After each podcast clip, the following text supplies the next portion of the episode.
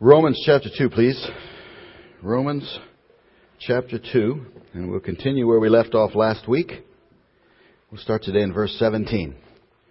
Romans chapter 2, verse 17. Romans 2:17 Indeed you are called a Jew and rest on the law and make your boast in God and know his will and approve the things that are excellent being instructed out of the law and are confident that you yourself are a guide to the blind, a light to those who are in darkness, an instructor of the foolish, a teacher of babes, having the form of knowledge and truth in the law. You therefore who teach another, do you not teach yourself? You who preach that a man should not steal, do you steal? You who say do not commit adultery, do you commit adultery? You who abhor idols, do you rob temples? You who make your boast in the law, do you dishonor God through breaking the law? For the name of God is blasphemed among the Gentiles because of you, as it is written. For circumcision is indeed profitable if you keep the law. But if you are a breaker of the law, your circumcision has become uncircumcision. Therefore, if an uncircumcised man keeps the righteous requirements of the law, will not his uncircumcision be counted as circumcision? And will not the physically uncircumcised, if he fulfills the law, judge you who, even with your written code and circumcision, are a transgressor of the law? For he is not a Jew who is one outwardly, nor is circumcision that which is outward in the flesh, but he is a Jew who is one inwardly. And circumcision is that of the heart, in the spirit, not in the letter, whose praise is not from men, but from God. Father God, thank you for your word. I pray today you'll help us, speak to us, fill me with your spirit, Lord. I need you today. And I pray that you'll guide and direct and uh, help us to know exactly what you would have for us today. Lord, here was a privileged group of people, is a privileged group of people. But so too are we. And so I pray that we learn about the perils of privilege. We pray in Jesus' name. Amen. Well, in the first three chapters of Romans, Paul has been making a very methodical uh, uh, attempt to discuss one particular theme. And I hope that theme has been coming out. I don't know if it has, but I hope it has. That theme is the universal need of mankind for the Savior. And hopefully we're beginning to see that as we work through his argument. You know, if you're the kind of person who believes you don't need the Savior, and there are those kinds of people out there. I have someone that I talk to quite often who has actually said that to me when I've talked to uh, him about his need for the Lord. He has said to me, I just don't feel lost. I just don't think I need a Savior. He just can't get his brain around that. And if perhaps there's someone here today, it's possible, who has that same type of thinking, the first three chapters of Romans were written for you.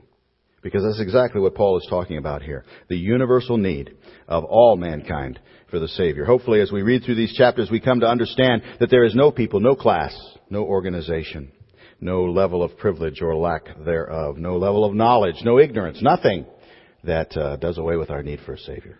Nothing. The Apostle Paul is clear here that all are in need of salvation, and eventually we're going to get to Romans 3.23, which is kind of the culminating verse. We may get there in a week or two uh, in this section. And we quote this verse all the time. All have sinned and come short of the glory of God. And uh, we just kind of pluck it out of there, but it's his, the top of his argument here as he's building up to it. And so, let's review just a little bit about what we've seen so far. In chapter 1, the apostle made the case that even those who are in far off lands, even those who have never heard, are without excuse and in need of a Savior. Even those who have no knowledge. They're not privileged like we are to know that Christ died on the cross of Calvary for their sins and for mine. They don't, they don't know about that. They've never heard that story. But even so, they are without excuse, Paul says, and in need of a Savior uh, condemned before holy God. He said, The wrath of God is revealed from heaven against them, and they know about these things. At least they know enough. Uh, they're informed by conscience. They're informed by nature. Natural revelation, he talks about. And I, I won't beat that dead horse again. We've talked about it enough. You can go back and look at it if you want to. But he's talking there about a valid class or grouping of people. Those who don't have the level of knowledge and the privilege that we have. Then he gets into chapter 2, and uh, we see that his argument progresses beyond those. It progresses to a group of people who have some knowledge. They do know. uh, type of people with maybe some moral underpinnings, maybe some understanding, some knowledge of God. This is who we talked about the last time. And maybe uh, these are the type of people who might be kind of like us, leaning toward us, people who do know. And uh, in that chapter, he also makes the point that these people are without excuse. They have heard, but they've not responded. And so they are also without excuse. They are also in need of a Savior. Uh, I don't know. Maybe you're the kind of person who believes and thinks, I've got tomorrow. I can wait. I don't have to deal with this today. We hear that all the time. You probably have heard other people say that. I'll, I'll think about that. And I think one of the things Paul teaches, us here in chapter 2, at least in the first part of chapter 2, is that you don't have all the time in the world. As a matter of fact, every moment that you wait, you're storing up wrath, uh, which is making it even less likely that uh, uh, you're going to find the Lord. And so we just don't have any knowledge of what's going to happen tomorrow. We don't have any knowledge that we're going to wake up tomorrow uh, just because we're going to bed tonight. We may wake up in the fires of hell tomorrow. We may wake up in the arms of Jesus tomorrow. We don't know. And Paul said it's very, very dangerous to put that off. Storing up wrath. We talked about that, and I won't, I won't beat that one either. But now we come to the second half of chapter 2, and now we see that he's getting even more specific. So he's talked about people who don't know, and then he's talked about people who have some knowledge. Now he's going to talk in verses 17 and following about the most privileged group of people on the face of the earth, and that's the Jewish people. He's going to talk about people who have great privileges and great responsibilities. And he's going to say to them, you, the most privileged people, the ones who know the most, are in, in, in, peril. You are also without excuse, and you also are in need of a Savior. No one is without. All have sinned. And so I want us to look today at what he has to say about the Jewish people. He's specifically talking about them here, and everything he says here has one interpretation, and that's it applies to them. But we also can apply it to ourselves, and I think as we read this, we're going to see the, the privileges that they had are very, very much like the privileges that we have today. And, uh, you know, perhaps sometimes we think that, be, that we're safe because we have the Bible. Sometimes perhaps we think that we're safe because we go to church. Because we have some knowledge of the things of God or the plan of salvation. Because we know God's will. Because we've been preached at and taught. And in not just a cursory fashion, I would hope that in a church like this, we actually have some pretty good knowledge of the Word of God. That we're reading it. That we're studying it. And so we could look at that and we could say, you know what, we're a privileged people. And we're okay because of that. And yet Paul says that's not the case. That's not the case. And so let's look at two different things here today. First of all, a privileged people. And secondly, the peril of privilege. So first of all, verses 17 through 20, let's talk about a privileged people. Notice, indeed, you are called a Jew you rest on the law, make your boast in God, and know His will, and approve the things that are excellent, being instructed out of the law, and are confident that you yourself are a guide to the blind, a light to those who are in darkness, an instructor of the foolish, a teacher of babes, having the form of knowledge and truth in the law. Notice how he describes these Jewish people. Every word in there, every phrase in there is describing a people who consider themselves extremely privileged and extremely safe because of that privilege. Safe because of things that are true of them and not true of other people that they see around them. Look at some of the things he said. He said, Indeed, you are called a Jew. These were a people, and are a people, even today, who believe themselves privileged by birth. The very fact that they are in this group, that they can call themselves a Jew, that they can call themselves a child of Abraham, a member of the chosen people, well, that association alone renders them safe. You are called a Jew. It's enough for them to believe they're, so, they're secure. I am okay because I am a Jew. That's what he's saying is their mindset. You call yourselves a Jew. Makes me think of the words of John the Baptist. John the Baptist was baptizing one time along the River Jordan, and the Pharisees came to him. And he saw many of the Pharisees and Sadducees coming to his baptism, and he said to them, Brood of vipers, who warned you to flee from the wrath to come? Bear fruits worthy of repentance, and do not think to say to yourselves, We have Abraham as your father. For I say to you that God is able to raise up children to Abraham from these stones. We don't have any need of baptism, John. Why? We have Abraham as our father. We are part of this privileged class. We are Jews. We don't need that. And John's answer was, it's not enough. It doesn't negate your need for repentance. It doesn't, it's not enough to say I'm a Jew. It doesn't negate your need for a Savior. You have just the same need as everybody else. You know, we call ourselves Christians. We use that word. We call ourselves that. Many do so simply because that's the environment in which they've been raised, the culture in which they've grown up. And they think that just because they can say, I am a Christian, I am in that class, that somehow just the name itself has some, I don't know, some saving, some saving uh, grace to it. I don't know. You know, the fact is, if you talk to people in this country, the vast majority of people in this country, unless they've been brainwashed into some other religion like Buddhism or or uh, uh, Islam or Mormonism or Jehovah's Witnesses or something like that, that's clearly a false religion. Unless they've been taught in something like that, the vast majority of people in this country who really don't know what they believe will call themselves Christian, and they'll think that they're okay with God because of it. And Paul is saying here, no, that's not enough. It does not negate the fact that you need a Savior. He says you rest on the law. You rest on the law. There can be no doubt that God's greatest blessing to the Jewish people is the fact He entrusted them with the Word of God.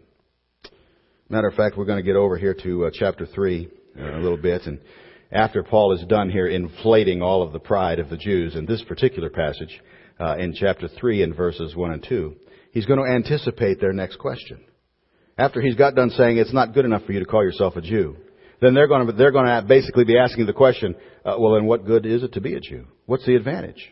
And in chapter 3, if you look there in verse number 2, he's going to say, much in every way, chiefly unto them were committed the oracles of God. The fact that God gave the word of God to the Jews is not a trivial thing. It's an important thing. It's a big thing. They rest on the law. He says that it's their highest honor, their greatest privilege that they were blessed with the word of God. But the fact that they simply possessed it does not give them anything. The fact that they simply have the Bible, they had the law, they had the Word, that didn't negate their need for a Savior. I think sometimes we think the same thing.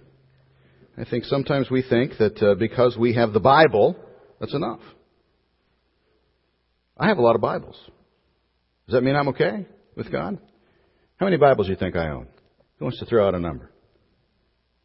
How many, how many think I own more than a hundred Bibles?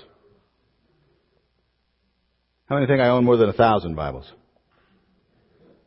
You know, I found to my amazement that I own more than a thousand Bibles. Do you know why? Because I have on this iPad right here a little app called the Bible app. How many of you have the Bible app on your iPad? I looked at it. It says that I own 1,094 different versions of the Bible in 780 languages. That's amazing. If just simply owning copies of Scripture somehow imparts grace to me, good night. I'm in good shape. There's 42 versions just in English on there. And I have a stinking pretty good collection at home of real Bibles, of bound Bibles. But that's, Paul says, no. You rest on the law. The fact you possess it doesn't do away with your need to live it. Simply having the Bible doesn't save. That was the Jewish mindset. God chose us. We have the law. Something no other people were given like we were. And Paul said, it's not enough. It's not enough. You make your boast in God, he said. And it's the same mindset restated. We are Jews. We have God's Word. We know about God. You know His will. And not only do we know about God, we know what He wants of us. We could say that, couldn't we? We could say the same thing. We read the Bible. We've got the Bible. We know what God wants. We know His expectations. We know His demands. And yet, just as we learned when we studied James, knowing what God wants is not sufficient. He judges us based on whether we do what He wants. Therefore, to him who knows to do good and does not do it, to him it is sin. James 4:17. You approve the things that are excellent. The Jew's knowledge of God equipped him to know good from evil, right from wrong, better from best, moral from immoral. His knowledge gave him the advantage of being able to judge rightly between things and choose the things that were pleasing to God and those that were not. He said that you're instructed out of the law. These privileged people not only had the law, they not only knew the law, they not only knew what the law contained, but they had an elaborate structure in place for teaching of that law. They went to synagogue. Sound like us? We go to church. They had rabbis who devoted their lives to teaching the Word of God, the law to the people. And so the Jew would say to Paul, we go to church, we listen to the Bible taught, and Paul would say, such is not enough. It does not negate your need for the Savior. It's clear, isn't it, as we work down through this thing, that these very same things which are so specifically being said about the Jewish people also apply to us. We can see how these things would apply. He says, You are confident that you yourself are a guide to the blind, a light to those who are in darkness, an instructor of the foolish, a teacher of babes. Why, we not only know the Bible, Paul, we not only have the Bible taught to us, we not only listen to our rabbis, but we even teach the Bible. Why, we hold Bible studies in our homes. We teach Sunday school.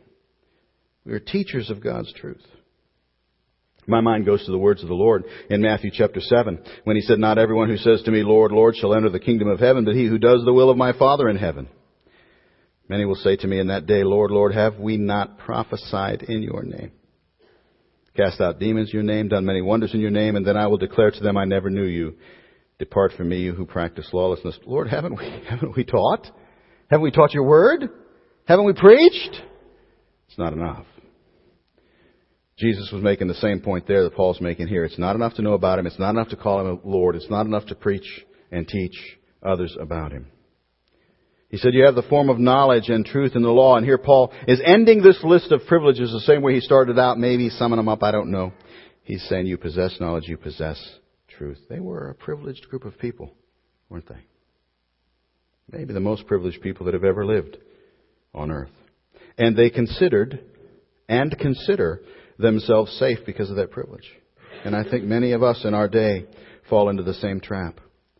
We consider ourselves okay. We consider ourselves we don't we don't need anything from God because we possess the Bible. We read the Bible. We know the Bible. We attend a Bible believing church. We listen to the preaching of the Word of God and we think ourselves safe. Paul's saying here that's not enough. And he moves on here and he talks a little bit about the people in peril. So the privileged people, and now number two, a people in peril. Look at verse 21. You therefore who teach another, do you not teach yourself? You who preach that a man should not steal, do you steal? You who say do not commit adultery, do you commit adultery? You who abhor idols, do you rob temples? You who make your boast in the law, do you dishonor God through breaking the law? And so in the second part of this text, Paul is here describing the fact that in spite of their having all that privilege, in spite of all those proud statements that they said, all that knowledge, they, they don't live up to that privilege. Even though they know God's will about certain things, they don't do it. We're going to see this in a much more personal way when we get to Romans chapter 7. Because in Romans chapter 7, Paul talks about this exact same thing, but he talks about it from his own experience, from his own heart. Let me just read you a little bit of that now, and we'll save more of it for later. But Paul, speaking about himself, he says, We know that the law is spiritual, but I am carnal, sold under sin. What I am doing, I do not understand. For what I will to do, that I do not practice. But what I hate, that I do. I find then a law that evil is present with me, the one who wills to do good. For I delight in the law of God according to the inward man. But I see another law in my members, warring against the law of my mind, and bringing me into captivity to the law of sin which is in my members. O wretched man that I am, who will deliver me from this body of death? And so here he's speaking in general terms about the Jewish people in general. In Romans chapter 7, he says it's true of me. The same thing is true of me. I am a privileged person. I have all this knowledge and I can't live according to it. I can't even do the things that I know. His point in both places is the impotence of even the privileged, unable, unable to live up to the privilege. The fact that they know and do not do puts them in a worse position than the other ones that we've talked about in chapter 1 in the early part of chapter 2. You see yourself in any of that? Boy, I sure see myself in it. You see yourself in it? Even though I know the truth, teach the truth, I simply cannot always live up to the truth. I have been enamored lately with a uh, a musician. Her name is Moriah Peters, and I picked up one of her albums that is just I've just been playing it over and over and over and over and over. If you hear a motorcycle go roaring by with a stereo blasting, it'll probably be Moriah Peters on there. But anyway, her, this album just speaks to some of the things that I'm going through in my life right now. But there's one song on that album that I was listening to the other day. I thought, good night, that came right out of this. It came right out of this chapter. And the song's called Don't Want to Live for Me. Let me just, let me just read a couple of the verses of it, or a couple of lines from it. She says, another day, come and gone. I do what I hate to do. A little right, a little wrong. It's true. Another choice, another fall. I tell myself to stop, but on my own it's a war and I've lost. Why do I say one thing and then do the opposite? I don't want to stay this way. See, that's what Paul's talking about. The peril of the privileged. Why do I say one thing and then do the opposite? Why do we do that? Why did the Jews do that? Why did Paul do that in Romans chapter 7? There was a deacon that I knew in the Wheelersburg Baptist Church when we attended down there. And I used to love to listen to this guy pray. He always started his prayers the same way. Every single time. He would say, Dear Lord, I confess there is nothing good in me. See, that's it. Even the most privileged, privileged of people are still sinners in need of a Savior. Privilege is not enough. We need Jesus. We need a Savior. And so let's review it again. There are people who haven't even heard the gospel, says Paul. That's chapter 1. And yet they are guilty before God because they know enough to stand condemned before Him. There are people who have some knowledge of God. Chapter 2. And yet they don't act on it. They put it off. They put it off. They are also without excuse. And their slowness to respond, Paul said, is storing up wrath against them. Perhaps Paul's Jewish readers, as they listened to those, those first examples, were inwardly thankful as they read those words. Whew, that's not us. We're certainly not that group in chapter 1. We're certainly not that group in chapter 2. I'm a Jew. Praise the Lord. I know these things. And just as this person is beginning to feel secure in his privileged position as a Jew, Paul sticks that balloon with a pin and deflates it. It's not enough. Your privilege is not enough. I want to close with two applications from this, just very briefly, and, uh, and then I'll be done. One of the applications is drawn from what's in the text, the other from what's not in the text. First of all, what's in the text. I want you to notice one last uh, verse that we haven't talked about yet, which reminds us that this hypocrisy Paul's describing here, and it is hypocrisy, isn't it?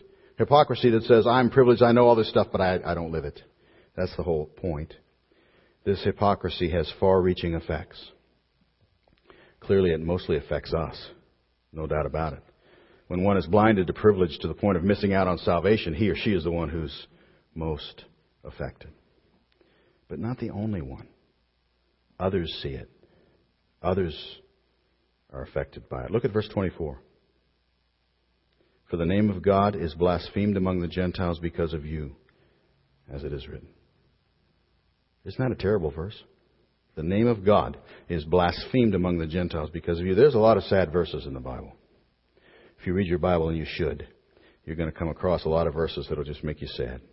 Jeremiah 8:20 always makes me sad. The harvest is past, the summer is ended, and we are not saved. Hmm. Peter's words in Luke chapter 22 always make me sad. He denied him, saying, "Woman, I do not know him."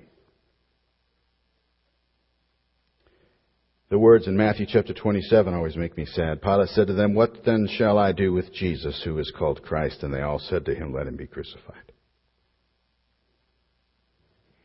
More in Matthew 27. All the people answered and said, His blood be on us and on our children.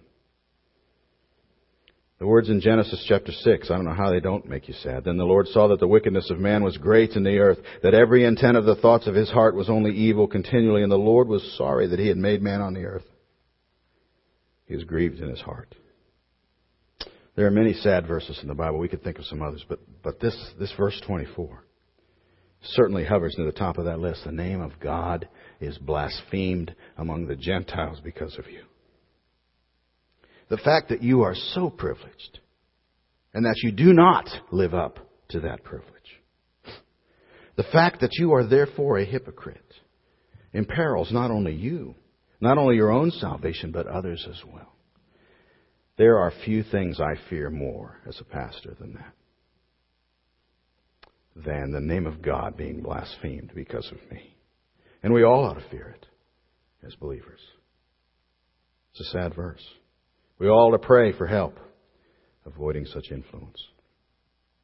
Well, there's one other application, and this is not in the text. And it's the same application I've made at the end of every one of these messages because the fact is, the answer, the solution is not provided yet. And so we need to, we need to remind ourselves that, that this problem has a solution, and it is yet to come. As we've seen throughout this whole section on Paul's discussion of this, he's, he's heaping heavy stuff on us, there's no doubt about it. But his purpose in doing this is not to make us feel helpless. It is, however, to make us realize that there is no hope in us. Not hopeless, but there is no hope in us. The only hope is outside of us. The only hope is in the one who is our Savior, the one who died on the cross of Calvary for us. He hasn't made that point yet. And so we have to come back and keep making that application at the end and remind ourselves that He will get there. He will get there. Remember I mentioned in Romans chapter 7 that he had bemoaned the fact that he personally could not live up to what uh, his privileges were, what he knew to be true in the Bible. And he said, Who shall deliver me from the body of this death? I stopped reading in the middle of the verse because he goes on and he says, I thank God through Jesus Christ our Lord. Jesus is the answer to this. And so, my friend, whoever you are, and whatever your background, and whatever your history, and whatever your family connections, and whatever your level of privilege or lack thereof, Paul's point in all of this is you need the Savior. And the Savior is there for you. You are lost, you are undone apart from Him. But with Him you have every opportunity. I long for the time we get to it because I'm getting tired of talking about the dark side. I'd like to talk about the good stuff. And so I have to throw it in here at the end. But we are going to get to that wonderful part in Romans where he says, if you confess with your mouth the Lord Jesus and believe in your heart that God has raised him from the dead, you will be saved. For with the heart one believes unto righteousness, and with the mouth confession is made unto salvation. For whoever calls on the name of the Lord shall be saved. And so if you have not done that, may I encourage you to do it today. Because the fact is, it doesn't matter who you are. It doesn't matter where you are. It doesn't matter your background. It doesn't matter your privilege. It doesn't matter any of that. Apart from Jesus Christ, you stand condemned. That's Paul's entire point in the first three chapters. Everybody needs to turn to Christ. It's your only hope. Flee to the cross. Christ will meet you there.